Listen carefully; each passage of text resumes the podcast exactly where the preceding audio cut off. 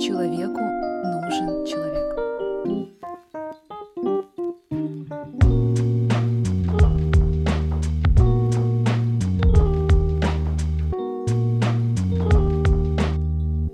Дорогие друзья, всем привет! Меня зовут Катя Гайдут, и я автор подкаста «Человеку нужен человек». В такую осеннюю погоду все чаще хочется проводить время в уютной компании за классным фильмом и чашечкой какао. Для таких случаев о подборках фильмов позаботился Киевстар ТВ, платформа, на которой представлены более 300 каналов и более 20 тысяч фильмов, сериалов и мультфильмов для всей семьи. Там можно найти голливудские премьеры и любимые старые фильмы, многие из которых в HD-качестве. А еще часто так бывает, что мы с мужем хотим посмотреть разное или в дороге подключиться с телефона. Так вот, с Kyivstar TV сделать это супер удобно. Во-первых, можно посмотреть сразу с нескольких устройств, а для абонентов Kyivstar при просмотре на телефоне еще и не считаются мегабайты. Для таких, кто еще не пользовался сервисом, мы вместе с Kyivstar TV дарим промокод «Человек», который даст бесплатный доступ на 7 дней к самому наполненному пакету HD Premium. Все ссылочки и, собственно, название промокода я оставлю в описании к этому подкасту. А сейчас представляю вам своих гостей. Это сестры Даша и Юля Бурковские, авторы проекта и бренда Sisters Aroma. Мы поговорили о том, как открыться жизни, как замедлиться с помощью медитации и йоги, а также как благодаря им снизить тревожность. Говорили о травмах и проживании их, о познании себя через совершенно разные практики и способы, о поиске истинного «я» и своих желаний, о том, как не растерять женственность в бизнесе и в деятельности.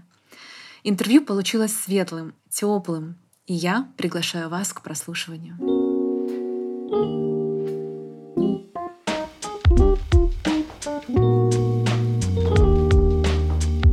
Даша, Юля, привет! Привет. Привет. Я задаю свой любимый традиционный вопрос. Кто вы что вы мне ответите на это? Мы в первую очередь сестры. Да. Мы собственники бизнеса компании Sisters Aroma. Нашей компании три года. Мы современные девушки, которые в своей жизни совмещаем психологию, проработки практики кундалини-йоги, психологические проработки. И вообще наслаждаемся социумом. Как я говорю, мы живем балдежно. Я люблю это выражение. Жить балдежно — это мое кредо. Я всегда говорю, что это право с рождения человека быть счастливым и жить балдежно. Я к этому стремлюсь каждый день, чтобы быть еще счастливее и счастливее каждый мой следующий день. Что произошло, что поменялось в мышлении, что мышление переключилось на вот этот вот момент жить балдежно, а не быть жертвой, страдать, бояться, что сглазить, не показывать ни в коем случае достаток, не показывать мужей, не показывать детей и вообще быть скромным и так далее. Вот что произошло такого, что вот пошло вот это направление на удовольствие, а не на страх? Скажу от себя, что не было такого какого-то там переломного момента, или это какой-то один день, когда я поняла и поменяла свою жизнь вот так. В моем случае был момент такого эмоционального опустошения и эмоционального упадка, когда я поняла, что нужно в своей жизни что-то менять, и я пошла к психологу. И с этого дня постепенно менялось мое мировоззрение, убирались страхи, прорабатывались. Конечно, я, я точно так же всего боялась. И когда начали зарабатывать минимально первые деньги, мне было так страшно, мне казалось, что, боже мой, если сейчас я про это расскажу, то как будто бы все сгласят, или еще там кто-то придет, какие-то проверки. Ну, как бы такие стандартные страхи. Потом, когда со временем с помощью проработок психологических страхи убирались, работала очень много над позволением, над достоинством, что я этого достойна, что здесь нет ничего космического и странного, что каждый человек, он достоин жить в достатке, он достоин быть счастливым, он достоин иметь и семью, и здоровье, и деньги, что каждый из нас этого достоин. Но понятно, что вот эти установки, которые мешают нам наслаждаться жизнью и показывать деньги, которые ты заработал, это не стыдно. Я показываю не потому, что я хочу похвастаться и показать, что у меня так получилось, а у вас нет. А я хочу показать, что у каждого может так получиться. Если у меня, у девочки, без бизнес-образования не заканчивала школы в Лондоне, у меня не суперсостоятельные родители, у меня IQ не 180, если у меня получилось, значит и у других это получится. И вообще вот эта вот вся история, я хочу дополнить Дашу, которая вот скрывать, не показывать. Я думаю, каждый родитель, если сейчас слушает, узнает, э, в себе нашу маму, когда она говорила, девочки, пожалуйста, не надо, я вас умоляю, не показывайте, ну вы все показываете. Я помню, я маме сказала, мам, я не хвастаюсь, и я никому ничего не доказываю. Я просто хочу жить так, как хочу, и это как бы моя норма. Ну, то есть, да, я езжу на такой машине, и это моя норма. Почему я должна это скрывать? Вот этот вот страх, который, мне кажется, он еще с тех, с тех, с тех времен э, сидит у нас в ДНК, с момента раскулачивания, знаете, вот эти вот истории, у нас тоже в роду была эта история раскулачивания, убийств, гонений людей, э, которые заработали и которые жили богаче, чем другие. И я на самом деле настолько убеждена, что каждый реально может жить так, как он хочет. Просто, конечно, нужно приложить чуточку усилий и поработать над собой в первую очередь.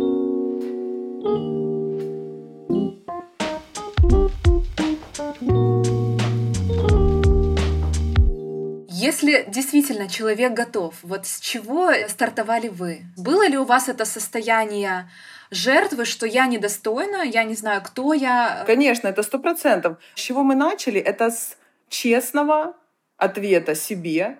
Ты сейчас живешь жизнь такую, которую хочешь, или что-то с тобой не так? Как ты сейчас себя чувствуешь? Ты чувствуешь себя каждый день счастливой? Или тебя что-то гнетет?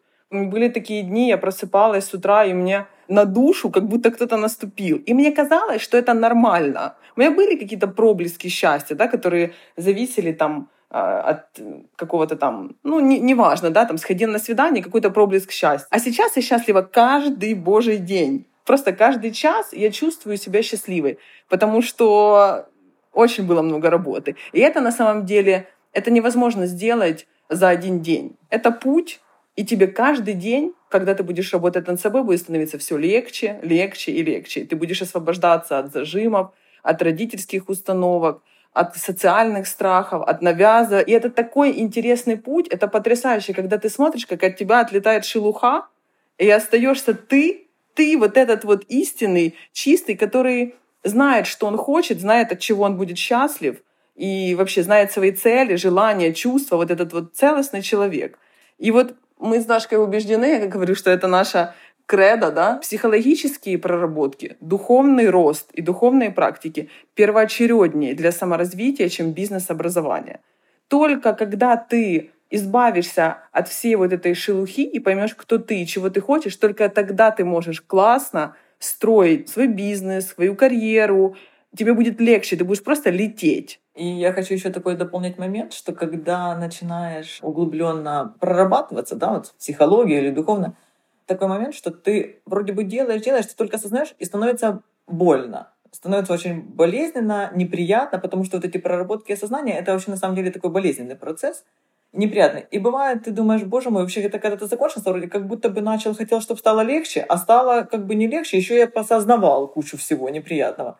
Но вот насколько неприятно в моменте проработок, настолько потом будет радостно, когда ты начнешь понимать, что для чего ты все это терпел, для чего ты все это осознал, почему так болезненно принимать реальность.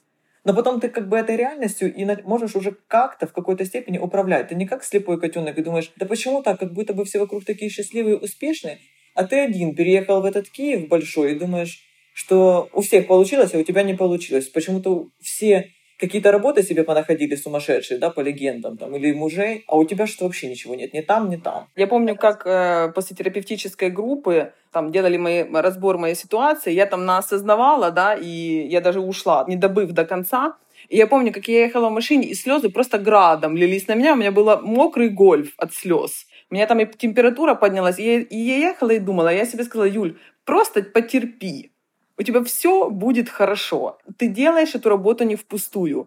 Ты будешь пожинать свои плоды. И теперь я вспоминаю себя там года три назад, наверное, это было, что действительно это все было не впустую. У вас, как я поняла, тоже было какое-то где-то травматическое детство, да? Где-то нахватались травм, где-то какие-то были обиды на родителей. Это все было? У каждого из нас есть какие-то травмы и страхи. И самое интересное, что это не зависит от родителей. От одной ситуации ребенок не травмируется в этой же семье, а в этой же семье другой ребенок сосчитает это как травму и сам себя травмирует. Это вообще не зависит от родителей. Ну вот мы с Юлей жили в одной семье, у нас одни родители, но травмы, травмы совершенно разные. Абсолютно разные. Каждая по-разному восприняла. Поэтому, как бы, вот прорабатывая родителей, конечно, есть момент, когда у тебя сначала агрессия поднимается, потом непринятие, потом ты там не хочешь разговаривать то с мамой, то с папой, пока ты прорабатываешься. Это нормально. Потом пойдет период, зато потом у вас такие прекрасные отношения, когда у тебя вообще нет никаких претензий к родителям. Ты их принимаешь, понимаешь и думаешь, боже, ну так они так хотели, так жили, так балдели по-своему.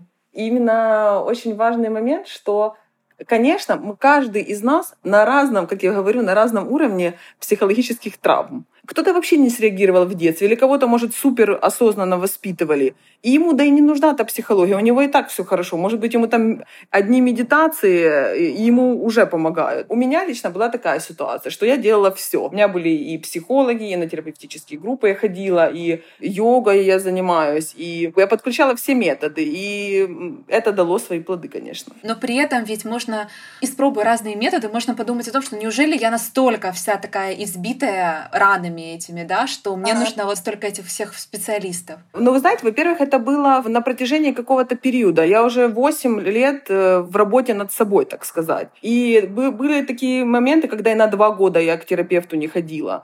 Но я абсолютно э, как бы не стесняюсь об этом говорить. Я даже, если честно, с гордостью об этом рассказываю, потому что я знаю, что многие на меня опираются, на мой опыт, на Дашин опыт. И я люблю об этом говорить. И я люблю э, видеть вот свой рост. И момент в чем, что вот, например, даже такая история, да, как большие деньги. Я никогда не употребляла наркотики. Я, если пью, то там может быть бокал вина. И вот эти деньги меня не свели с ума, потому что у меня стабильная психика. Ну, то есть, знаете, вот когда э, часто мы слышим знаменитости или когда становятся очень богатыми, они начинают наркоманить, быть несчастливы, попадают в психиатрические больницы, потому что деньги не делают людей счастливыми. Счастливыми делают людей поиск себя. И вот это вот все 8 лет я искала себя, и это процесс бесконечный.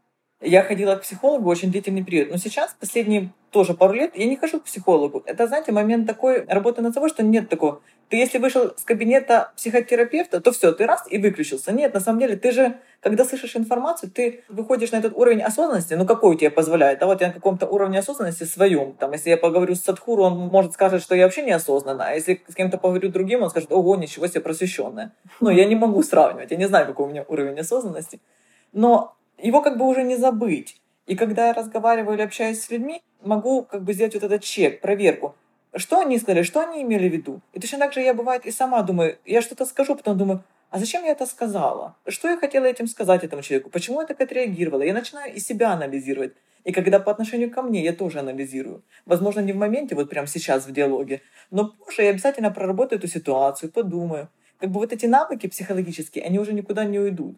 И когда ты немножечко понимаешь, родители говорят своим детям, да, я для тебя старалась и работала на двух работах, например, да. Вот фраза звучит так. А ее посыл это такой, ты виноват в том, что я много работала, или как будто бы ты мне теперь должен. Ты теперь мне должен. Да. И, и этот ребенок, там, сын, он или дочка, он находится в чувстве вины, он думает, боже мой, мама так много работала, а мама же говорит как бы в плюсовой схеме, да, что я, чтобы тебя выучить, я была на двух работах, я очень много старалась, много делала. Потом ребенок всю жизнь думает, боже, маме очень много должен, нужно включиться и отдать.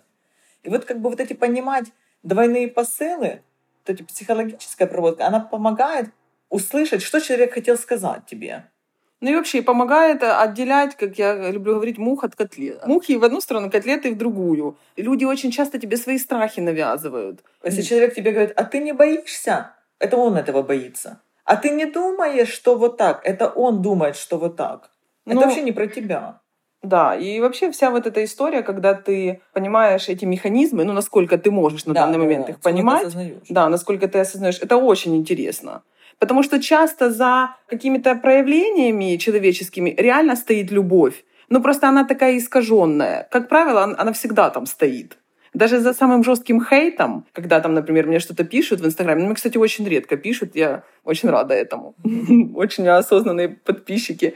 Даже если кто-то пишет, я понимаю, что он пишет это из любви, просто он так ее проявляет. И Внимание хочет получить вот так искаженно. Так просто реально интереснее жить. Ты, получается, ты можешь копнуть в глубину. Была ли какая-то травма, которую удалось прожить, отпустить, выплакать, и выйти на другой уровень. Да, да, конечно. Я могу рассказать. У меня была моя самая основная травма. Так как родители были студенты, не учились, меня в, в годик отвезли бабушки в село воспитывать. И мама, понятно, она приезжала, уезжала. Были еще дядя с тетей, которые тоже меня нянчили, воспитывали. В общем, бабушка с дедушкой, прабабушка. В общем, надо мной там колдовало 6 или 7 человек. Меня страшно залюбливали, но я жила с бабушкой в селе. Потому что мама училась, она туда-сюда приезжала. Но для меня сформировалась травма отвержения, травма брошенности. И я ее потом очень долго прорабатывала. Потому что вот этот вот возраст детский очень, он очень травматичный. Я, получается, как бы была без мамы. И, ну, мне удалось это проработать. Удалось с психологом? Это клубок, который ты невозможно сразу прийти и сказать, так, смотрите, я сейчас хочу проработать травму брошенности, потому что меня там бросили. Да ты не помнишь за это. Ты начинаешь вот на поверхности отматывать. И потом, когда ты доходишь, вспоминаешь и осознаешь, ну вот тогда какие-то там инсайты происходят. Но это постепенно. травмы, они не за раз. У меня, например, была я была очень-очень сильно в себе неуверенной, потому что мы когда росли с Юлей, я младшая. И мама, возможно, где-то чувствуя какую-то вину за то, что Юлю там когда-то отдала бабушке. И вот она Юлю постоянно очень хвалила. И Юля была такая умная, и у Юли все получится. Юля сможет а я была как типа младший глупый ребенок. Но я никогда не была глупой. Но как-то ко мне так относились, вот они меня как будто бы я маленькая, глупая, вот у меня не получится. Вот если Юля поедет, она сделает, а Даша, если поедет, она не сделает. И мне так это внушили, что у меня такой глубинный комплекс сформировался, что как будто бы я вообще ничего не смогу сделать. И я уже потом так боялась что-то сделать, а вдруг у меня не получится. Этим я буду подтверждать слова родителей. Но они там себе где-то подшучивали, а я как ребенок воспринимала это очень серьезно, потому что для меня родители это же не Ира и Вова, которые просто такие же ребята, как я сейчас, там, 30 лет, которые там может делать ошибки. Для меня же это просто какие-то как божества, мама и папа, которые если сказали, то все, ну, и вот этот момент, что я была очень-очень неуверенной, из-за того, что я боялась быть глупой, я там начиталась книг и философии, всю классическую литературу прочитала в подростковом возрасте. Мне кажется, что я знала просто вот так все списки, все, что можно прочитать. Боже, я помню, когда я пришла как-то домой, мы еще тогда все вместе жили после университета, и Даша мне зарядила истории, просто философия античная. И когда я услышала, как Даша размышляет, я реально, у меня был момент, когда я думаю, боже мой, я очень отстаю. Мне нужно подтянуться, потому что у меня мысль вообще так не идет. Человек уже мыслил такими терминами, настолько углублялся, я была в шоке тогда в Кривом Роге, помнишь? С момент того, что я очень боялась, то я могу сказать что-то неправильно, я могу ошибаться. Для меня это была такая травма, я ее прорабатывала очень долго. Но она не быстро прорабатывалась. Уже у нас был даже Sisters Aroma, мы уже сделали бизнес. И у меня был момент, что например, если мы сидим все вместе на обсуждении чего-то, я вот, например, какой-то момент не знаю или не помню. И я думаю, если сейчас я скажу, что я не знаю, как будто бы подумают, что я как некомпетентна. Вот был у меня этот момент, и думаю, это так странно. Я с Юлей уже основали компанию, а я все боюсь сделать вот эту ошибку. Хотя я это прорабатывала долго. Но все равно в какой-то момент когда прорабатываешь, прорабатываешь, оно перещелкивает. Сейчас я вообще не стесняюсь про это говорить. Я постоянно говорю, у меня нет бизнес-образования, я многих моментов не знаю, я не разбираюсь в таблицах, не разбираюсь в понятиях маркетинга, но я знаю другое. Я как бы поняла, что опираться нужно на то, в чем ты силен, в то, что ты понимаешь. Я многое чувствую там в бизнесе, да, на эмоциональный интеллект у меня хорошо развит. Но есть моменты, которые я не знаю, и я не стесняюсь признать то, что да, я не знаю. Я не стесняюсь сказать, что этот сотрудник в бухгалтерии более компетентен, чем я, а этот сотрудник в чем-то понимает лучше. И вот я сейчас хочу добавить, вернуться в начало, когда я сказала, что мы считаем, что психологическая устойчивость важнее, чем бизнес-образование, потому что когда ты проработан, уверен и психологически устойчив, только тогда ты можешь нанимать сотрудников, которые компетентнее, чем ты которые каких в каких-то моментах, да. которые больше знают, чем ты, ты можешь себе это позволить. И ты не боишься им ты... сказать, что да, ты вообще такое привнес, ты такое сказал, ты такой молодец, потому что ты не делаешь это в ущерб себе. А когда ты боишься сказать, что ты не знаешь, ну каких сотрудников ты будешь собирать? которые еще больше не знают. Наша любимая с Дашей, когда к нам приходят на собеседование, ну, там, мы, например, там есть какие-то этапы отбора сотрудников, и, например, последний наш с Дашей, и когда человек сидит и начинает терминами сыпать, и наша любимая говорит, стоп, никаких терминов, мы этого не понимаем. Просто, пожалуйста, расскажи нам обычным языком, просто. У нас э,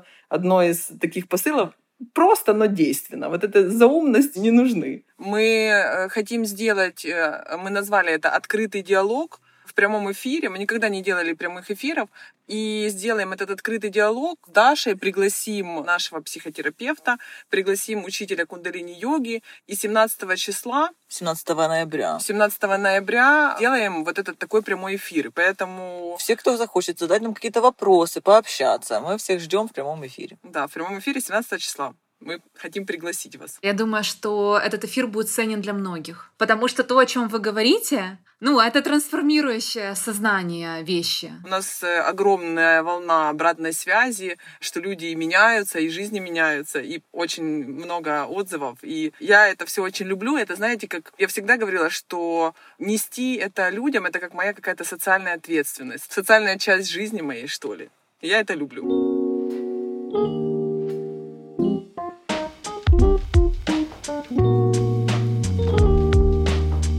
Как найти тот самый баланс между реализацией себя, действием и э, проявлением постоянным себя в работе, да? Как не допустить перегорания? Был ли у вас момент, например, когда я действую, значит, я крутая, я живу, я чего-то стою. Я не действую, я отдыхаю, хожу на массажи, я никто, уникальности во мне нет никакой, поэтому я буду себя, значит, постоянно загонять в миллионные какие-то проекты. Был ли у вас тот момент, когда вот прям вот слишком сильно загоняли себя, потому что не чувствовали там где-то ценность свою или уникальность, и нашли потом вот этот баланс между все-таки деятельностью, да, и гармонией внутри и жизнью? Мне не близко вот это выгорание. У меня такого ни разу в жизни И у не меня было. не было ни разу в жизни. Вот в начале я могу сказать, что мы с Юлей намного больше были в операционке. Ну, когда говорят операционка в, в работе. Мы постоянно были на телефоне, понимали, что даже если мы летим куда-то отдыхать, мы постоянно в телефонах, на чатах, и полный контроль у нас был. Со временем у нас получилось все больше делегировать, и мы на себя взяли ту часть работы, которая конкретно приносит удовольствие. За нами это создание новых продуктов, где я получаю колоссальное удовольствие, когда мы встречаемся с нашими продукт-менеджерами, они показывают нам наработки, когда тестируются новые продукты, косметика. Это все, что приносит удовольствие. Поэтому даже если мы сидим 4 часа в переговорке и обсуждаем это, я выхожу оттуда не усталый. Конечно, если буду 4 часа сидеть слушать про 1С, в котором я половину не понимаю этих слов и терминов, конечно, я выйду опустошенный. Здесь, здесь очень важный момент, почему, опять же, вернемся к теме, э, вот понять себя глубинно, у тебя не будет выгорания, потому что это же миллион причин доказывать кому-то доказать родителям показать, что я вот такой вот молодец, вот тот мальчик с первого класса, да, я так много работаю, мама, посмотри. У меня такого никогда не было. Я могу там не поехать в офис, поехать на массаж. Я никому ничего не хочу доказывать. И я так всегда делала. И опять же такой момент, да, что заниматься тем, что тебе нравится. Если мне, Юля, нравится часть работы, снимать YouTube, рассказывать, делиться информацией, а создавать новую продукцию, класс. Если 1С я не люблю, у нас есть... Мы для этого- делегируем. Делегируем. У нас есть SEO, Игорь, которому мы доверяем, а он любит это. Он человек таблица, он человек, все, чтобы было по полочкам, все, чтобы было расставлено. Ему это нравится, ему приносит удовольствие. Так почему не дать человеку, который от этого балдеет, а самой заниматься тем, чего я балдею? Не, ну бесспорно, были этапы, когда мы на складе работали. Мы как бы и грузчиками были, и кладовщиками, и этот был момент. Но там мы горели сильным внутренним желанием что-то создать. Вначале мы вообще были полностью в операционке, мы делали все, все, что нравится и не нравится. Ну, сказать, что от этого выгорало, нет, потому что... Потому что желание очень Да. сильно было. Мы как и знали свою цель. А потом, э, да, ты начинаешь по возможности освобождаться от э, задач, которые тебя, например, грузят, от которых ты не вдохновлен. Потому что у нас более профицитнее, как я говорю, да, чтобы мы были с Дашей вдохновлены. Потому что когда мы занимаемся только тем, что любим, когда мы отдохнувшие, мы когда съездим в Париж, вернемся, мы просто насоздаем сразу за неделю три новых продукта каких-то суперхитовых, и чем когда мы находимся в Киеве в рутине Мгм. день за днем. И уже команда это знает, и они всегда радуются, когда мы куда-то едем. Как в бизнесе не потерять в себе какую-то женственность? Потому что идет вот опять-таки, да, эта деятельность, какая-то некая мужская энергия, возможно. Да-да, я согласна. Здесь э, лично мне очень помогла медитация, потому что несколько лет назад у меня был перекос, я это чувствовала в себе, я стала более такой жесткой. И здесь уже помогут только медитации. Это когда ты успокаиваешь свой ум, когда ты погружаешься внутрь, когда ты замедляешься, потому что все-таки женская энергия это же не про действие, а это про замедление. Нужно понимать, что в человеке есть энергия я не разделяю на женскую и мужскую. Ну как, она разделяется, но в, в основном это просто энергия. Если ты сейчас занимаешься мужскими делами, там, строишь бизнес, руководишь, да, она становится более мужской, но ты можешь переключаться ты помедитировала, ты сделала что-то... Накрутила локоны, вот как Накрутила ты сейчас. локоны, да. Накрутила локоны. И тоже в более женской энергии. Классно, и это крутой такой навык переключаться. Вот я, например, научилась это уже переключать. Есть ли такой момент, что, например, развитие бренда, развитие проекта было связано с изменением мышления внутри, да, как будто внутри появилось позволение себе на удовольствие, на достаток, на наслаждение жизнью, и бренд пошел вверх. Это очень связано. Это, проходит, это происходит у нас каждые полгода. Э, И, во-первых, когда мы меняемся, чем больше мы посмотрели, мы потом смотрим и говорим, так, нам нужно менять, делать полностью ребрендинг. Это очень взаимосвязано. Особенно, когда ты создаешь личный бренд, и вот этот личный бренд — это продолжение того, как ты видишь этот мир. Мне кажется, что любой бизнес — это продолжение собственника. Ты же как ценности И свои команды. закладываешь да, туда. и команды. Ты как бы свои ценности передаешь команде, ты команду собираешь по своим ценностям. И это продолжение тебя и команды в твоих продуктах. Вот почему еще раз мы всегда говорим, что вот эти все внутренний рост, психология и духовность важнее, чем бизнес-образование. Потому что вот то, что у тебя внутри, ты будешь это передавать команде и продукту. Как у нас часто бывает, уже наша команда тоже все знает. И говорит, там какой-то подрядчик, мы с ними пообщались. Они, да, профессионалы, хорошие, но мы с ними работать не будем. Вы скажете, что они нам не подходят по ценностям. И команда наша уже тоже не будет работать с подрядчиками, которые не подходят по нашим ценностям. И у нас, получается, так складывается. Это бывают единичные случаи, когда не сошлись по ценностям и там что-то сделали. Хочу сказать, что за три года существования сестры Сарома никто ни разу в жизни нас не обманул или не выполнил обещание, или что-то не отправили, что-то не привезли. Ну, знаете, как в бизнесе бывает много, там ни одного случая за три года не произошло. И когда говорят, бизнес — это жесткость, бизнес, в бизнесе должно быть все четко, жестко. Возможно, у кого-то другого да, но у нас момент такого доверия. Вот этот момент доверия, он тоже играет такую важную роль. Мы даже недавно, где-то год назад, стали партнерами с ребятами компании Техноюж, и они теперь полностью взяли на себя открытие наших точек по Украине. Вот мы с ними работаем год, у нас вообще нет никаких с ними ни договоров. Просто мы совпали по ценностям полностью. Вот они нам понравились, мы им понравились. И мы начали сотрудничество, и оно так классно развивается и идет. Потому Нет, что у нас есть договора, но они не такие дотошные, не четко прописанные. Мгм. Знаете, как вот, а давайте пропишем каждый пункт. А если не дай бог тут, а если не дай бог так, а если не дай бог вот так. У нас этого вообще нет. Ну, не знаю, правильно ли да, это. знаете, или... может кто-то сейчас послушает, какие-то мужчины скажут, так это у вас там мелкий бизнес, потому что, возможно, на данном этапе у нас пока вот так. Помните ли вы момент, когда произошло ваше становление? Вот когда с позиции где-то внутри какого-то некого ребенка получилось стать взрослым, получилось э, взять на себя некую ответственность, получилось обуздать какую-то свою эмоцию, капризность, обидчивость или еще что-то. Вот получилось себя дорастить. Был такой момент? Ну, это такой процесс Ну длинный. да, да, вот, это не- вот процесс. это все как бы вот эти все изменения, но не бывает такого, что это раз момент перещелкнуло, и ты начал жить по-другому. Вот я, например, мне 37 лет, я вообще не чувствую себя взрослой. И я настолько хочу сохранить ребенка в себе, Но при том, что ты Э, очень берешь на себя При ответственность. том, что я беру, да, на, се- конечно, я уже очень давно беру на себя ответственность за свою жизнь. И, эм, не знаю, да, тоже не было такого момента, потому что это был постепенный внутренний какой-то рост. Мгм. Меня также, я не могу сказать, что это определенный момент, который сыграл решающую роль. Мне кажется, я до сих пор в процессе. Просто думала, скажем, была ли какая-то ситуация, да, которая вот как-то внутри что-то подняла и сказала, ну все, хватит, хочу уже вырасти наконец-то. И как-то понять, кто я, приблизиться к себе. Эта ситуация была, когда я решила идти к психологу. Когда, с чего вот все началось. Когда я ответила себе на вопрос, ты хочешь так жить? Это твоя жизнь, тебе она нравится, ты счастлива каждый день? Я на все вопросы себе сказала нет. И это было 8 лет назад. И я пошла к психотерапевту. Сначала было принятие ответственности на себя, да, а потом уже действие. Э, Как мы говорим с Дашей, почему наш прямой эфир и называется «Открытый диалог». Потому что любое изменение начинается с открытого, честного диалога с С собой. самим собой.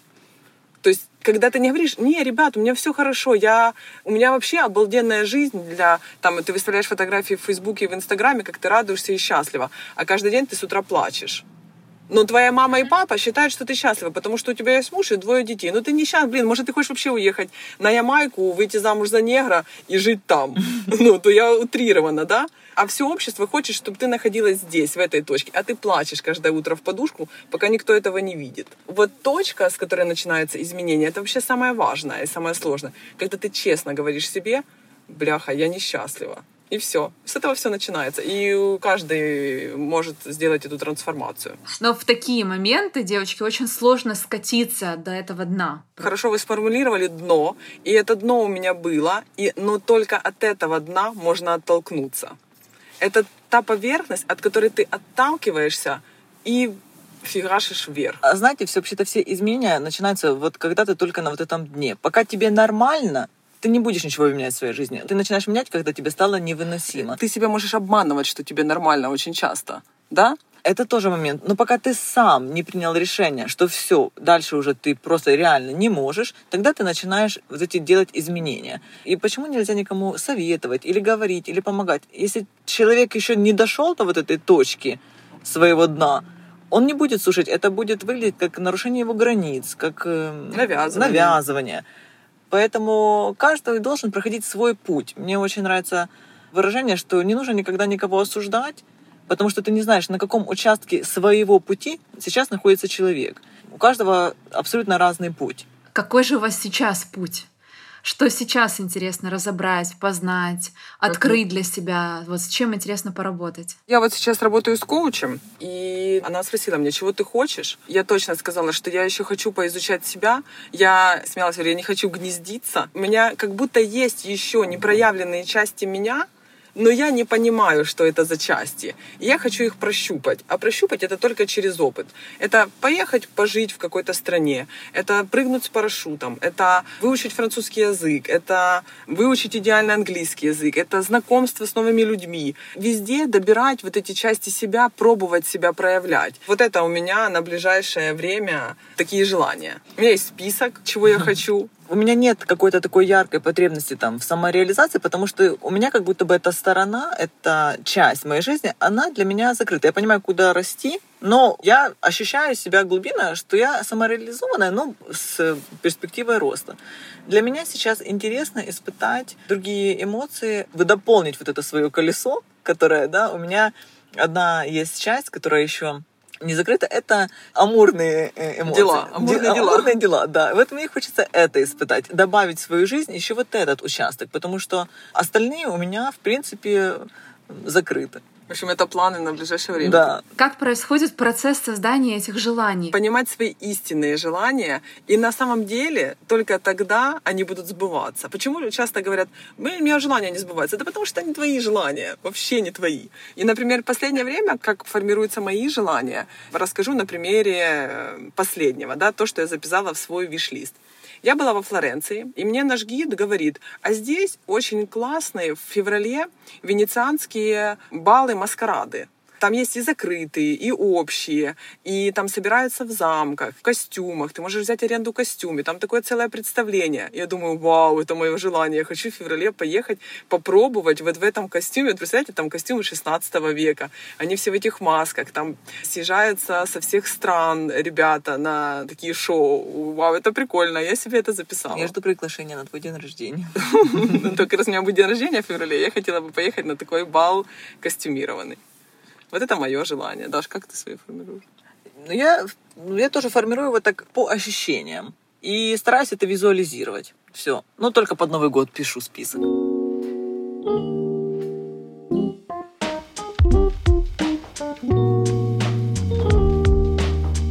Три вопроса о фильмах от партнера этого выпуска, это Киевстар ТБ. Первый вопрос — это фильм, который поднял чувства и выразил то, что давно замалчивалось. Был такой фильм у вас? У меня это я его очень часто смотрю, когда у меня такое романтическое состояние. Я обожаю Вуди Аллена, я смотрю «Полночь в Париже». Я очень люблю этот фильм. Я фильмы вообще не смотрю. Да, что твой любимый «Гордость и предубеждение».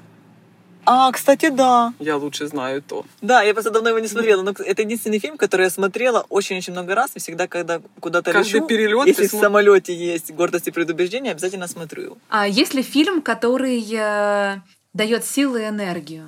О, я, кстати, люблю «Гладиатора» смотреть. Я люблю всякие вот эти такие боевички, экшены. Я люблю «Миссию все части», «Гладиатора». Ну, какой-то такой он у меня вайб э, создает. И третий вопрос. Есть ли какой-то, может быть, был фильм, который сработал как наставник? Посмотрев его, получилось что-то переосмыслить в своей жизни? Боже, я, если честно, столько переосмысливаю повседневной жизни, что мне в фильмах просто хочется побалдеть. Я отключаю мозги, когда я смотрю фильм. Я так давно не смотрела ничего, ну, не знаю даже. Ответ нет.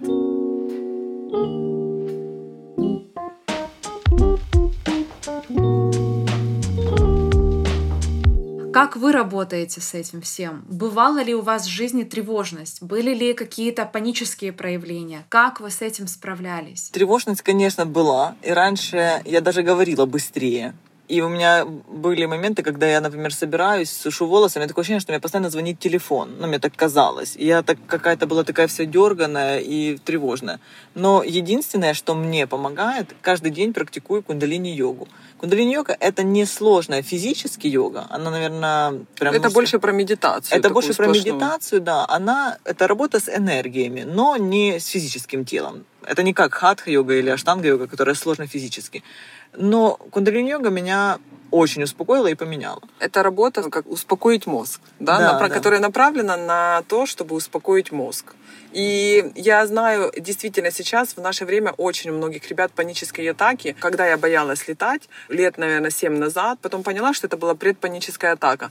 Но это было ужасно. Но сейчас у меня нет такого. Каждый день, уже тоже два года, я практикую йогу, и это действительно успокаивает. У меня, например, друг, у него панические атаки. И он полгода делает кундалини-йогу. И у него последние полгода нет атак. Это как-то постепенно уменьшилось, уменьшилось, и потом сошли на нет полностью. Вообще, конечно, медитация и йога, да, любое проявление медитации, это или кундалини-йога, или обычная йога, или ты просто сидишь в тишине и медитируешь, начиная с 5-10 минут в день.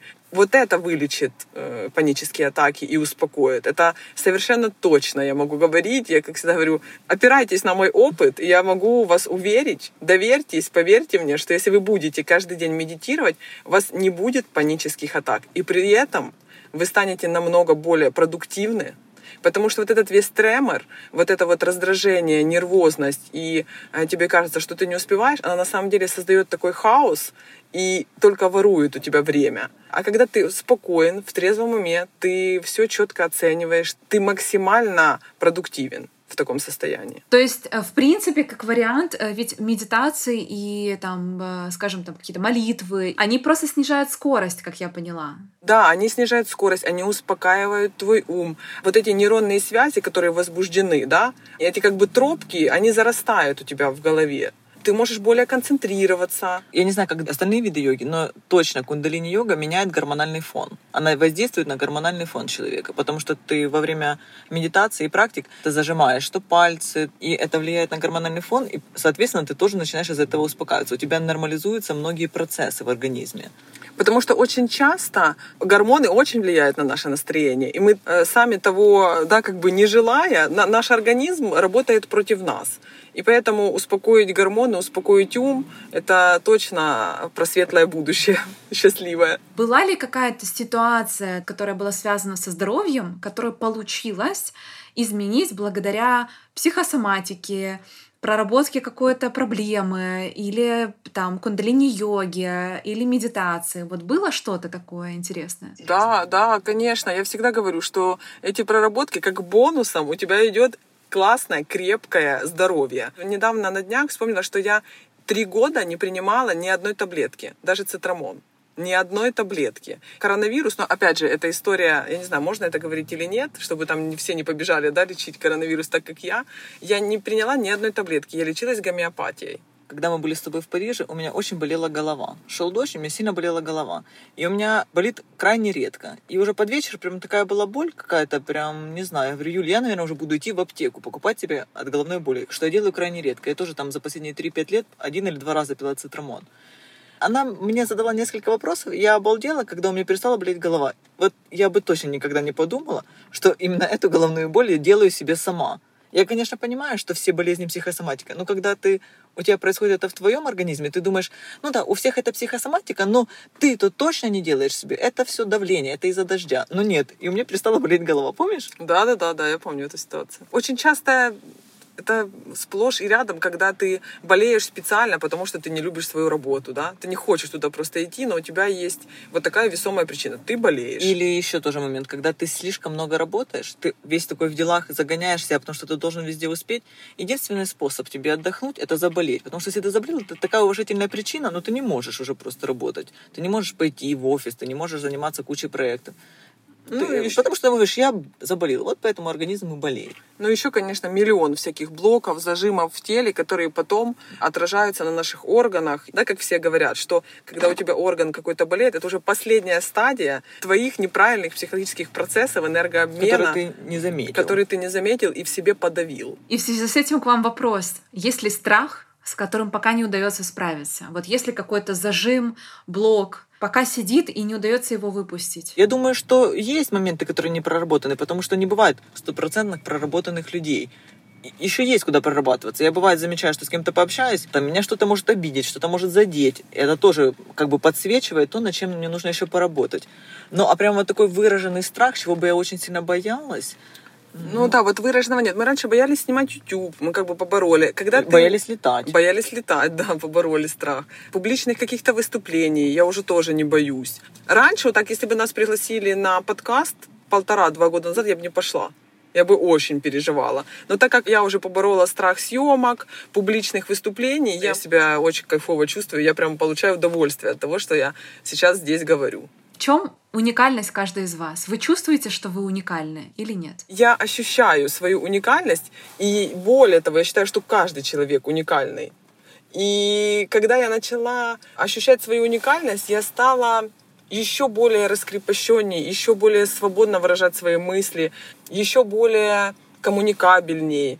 И прям я стала еще больше кайфовать от себя. Мне кажется, что я умею совмещать духовное в своей жизни и социум. Я не переваливаюсь чересчур в духовное, забываю о том, что я э, молодая девушка, что мне нравятся предметы роскоши, мне нравятся машины, мне нравится слушать русский рэп, ну и так далее. Но в то же время я прекрасно каждый вечер медитирую. В общем, мне нравится, что я когда прикоснулась к духовной жизни, я не перевалилась вот в это. Знаете, как бывает, как псевдодуховность, когда ты уходишь из социума, и все, ты уже живешь какими-то вибрациями. Мне нравится момент, что я научилась трансформировать духовные знания в свою социальную жизнь, и это только дало мне плюс, и мне даже начала еще из этого больше и зарабатывать. Из-за того, что какие-то моменты э, проработала, больше у меня энергии, больше стали каналы э, энергетические шире, и я могу пропускать через себя больше эмоций, больше денег, больше путешествий, больше наслаждения, что я не зажата, и не то, что, знаете, как бывает, человек заработал, например, а для него это настолько невыносимая сумма, что он и заболел. Или он так переживает, что он кажется ему недостойно, что он заработал, у него и украли эти деньги. Ну, в общем, много же моментов. Мне нравится, что я смогла духовные знания в свою жизнь интегрировать таким созидающим каким-то способом. И мне очень хочется спросить вас, как вы внутри себя поддерживаете вот эту некую чистоту сознания, тела, мыслей, как вы заботитесь о себе изо дня в день? Каждый день у меня практика часовая йоги. Через день-два я сейчас начала, у меня новое увлечение, я стою на гвоздях и от этого получаю колоссальное удовольствие. У меня такие, я обожаю постоять, а потом, как я говорю, ловить приход. Там то энергии навалит, то там какие-то осознания. Вот это вот очень люблю. Ну и, конечно, питание. Не без колбаски. Бывают срывы на колбаску у меня по ночам. Но в основном стараюсь кушать больше зелени. И вот, кстати, я случайно осознала буквально только сегодня, что я уже где-то месяц мяса не ем. Даша так особенно. Даша уже года три, наверное, мяса не ест, да, Даша? Мне больше четыре с половиной или пять лет. Пять лет Даша не ест мясо. Ну, у меня точно так же постоянно каждодневные практики кундалини-йоги. И понимаете, из-за того, что у нас еще такое окружение, мы всегда общаемся с нашей сестрой, она психолог. Мы дружим с нашим учителем йоги в нашем окружении все люди, которые отдают, которые готовы делиться, которые не токсичные, и ты пришел с кем-то пообщался и потом опустошенный ушел. Вот окружение очень ну, важно. окружение очень важно. Это даже не то, что перманентная терапия, а просто чистое, осознанное окружение. Не Ну, то, что ты сидишь и в таком уже напряжении, потому что ты тут подколол, тебя подкололи или что-то. Вот я бывает иногда попадаю случайно в какие-то компании вот, и думаю, вот иногда бывает люди общаются нормально, дружелюбно, а иногда бывает послушаешь, думаешь, боже, ну они как будто бы друг друга прям обижают словами, но они каждый этого не осознает. Очень часто обесценивание. А у нас э, из-за того, что у нас настолько узкий круг общения, и мы такие, можно сказать, антисоциальные, мы вот общаемся вот этим узким каким-то кругом, и все. Нет, ну у нас э, даже те знакомые, которые, которые просто знакомые, не близкие друзья, они тоже все очень осознанные. Ну, просто это не такой большой круг общения. Да, просто это не, не очень большой круг общения, да. Ну, кстати, да, действительно, именно социум и общение создает вот этот вот где-то воздух создает, да, для того, чтобы чувствовать Мгм. э, и себя Мгм. хорошо. Это очень важно. Это действительно важный момент. Если вы после общения с подругой или со знакомым чувствуете неприятный осадок, а вы даже не понимаете, что произошло, почему вы так реагируете, это не важно. Если вы не понимаете, не важно. Вам просто вы должны опираться на свои ощущения. Вам неприятно, значит, больше не общайтесь. Я в этом плане очень э, категорична. Вот если мне неприятно или что-то произошло, я это как-то резко прекращаю. Э, Да, я тоже. Я могу сказать, например, а зачем ты это сейчас делаешь? Ты хочешь меня обидеть? Или зачем ты это говоришь? Или там, зачем ты мне жалуешься? Вот я могу тебе помочь, но ты мою, мою помощь не берешь. Значит, тебе нравится так жить. И, и все, и просто больше после этого с человеком я не общаюсь. Вы уже очень много всего рассказали, но самый важный вопрос лично для меня — как открыться миру? Только через открытие самому себе себя. Ты не можешь открыться миру в зажатостях, в страхах. Опять же, ты должен себя и беречь от вот этого токсичного окружения. Ты не можешь э, с распахнутой душой побежать к своим друзьям и говорить, обесценивайте меня, друзья, я такой вот весь открыт. Как говорит э, одна очень умная женщина, что это уже последняя стадия развития, когда ты смотришь на человека и понимаешь, что он сейчас говорит, он тебя обижает, но это вообще никакого отношения к тебе не имеет. И тебя это абсолютно не цепляет. Ты просто смотришь на него, и тебе хочется ему помочь, потому что ты видишь все-все-все его травмы. Но, наверное, вот когда так, ты уже на таком уровне развития, когда ты любишь весь мир, вне зависимости от того, что люди тебе говорят или как они поступают, наверное, вот это вот и есть полное открытие. Но я еще, к сожалению, не на этой стадии. Это как, знаете, Будда, Иисус Христос, которого кидали камни, а он распахивал объятия. Я тоже еще, мне до безусловной любви мне еще далеко. Если я правильно понимаю выражение «открыться миру». Но, может быть, и с другой стороны. Вот, например, сейчас я, мне кажется, открываюсь миру, если это расценивать как познание чего-то нового да, для себя, открывать для себя мир. Именно сейчас это и моя цель на ближайшее время познавать этот мир, потому что так много еще уголков земли неизведанных, каких-то чувственных моментов не распознала я еще, например, для себя. Это нужно просто делать. Здесь только через действие ты можешь познать мир. Девочки, дайте, пожалуйста, свой посыл тем, кто будет слушать наш подкаст. Я хочу сказать от себя, что все, кто слушает сейчас этот подкаст, знаете, что все можно поменять. Если вы сейчас недовольны своей жизнью, все можно изменить. И, и помните, что после самой темной ночи всегда наступает рассвет. Я присоединяюсь к Даше, и это действительно очень классное выражение про рассвет. Я хочу вас всех пригласить на наш открытый диалог в прямом эфире, который 17 числа будет, 17 ноября. Мы вас всех будем ждать. И до встречи. Спасибо, что вы были с нами сегодня.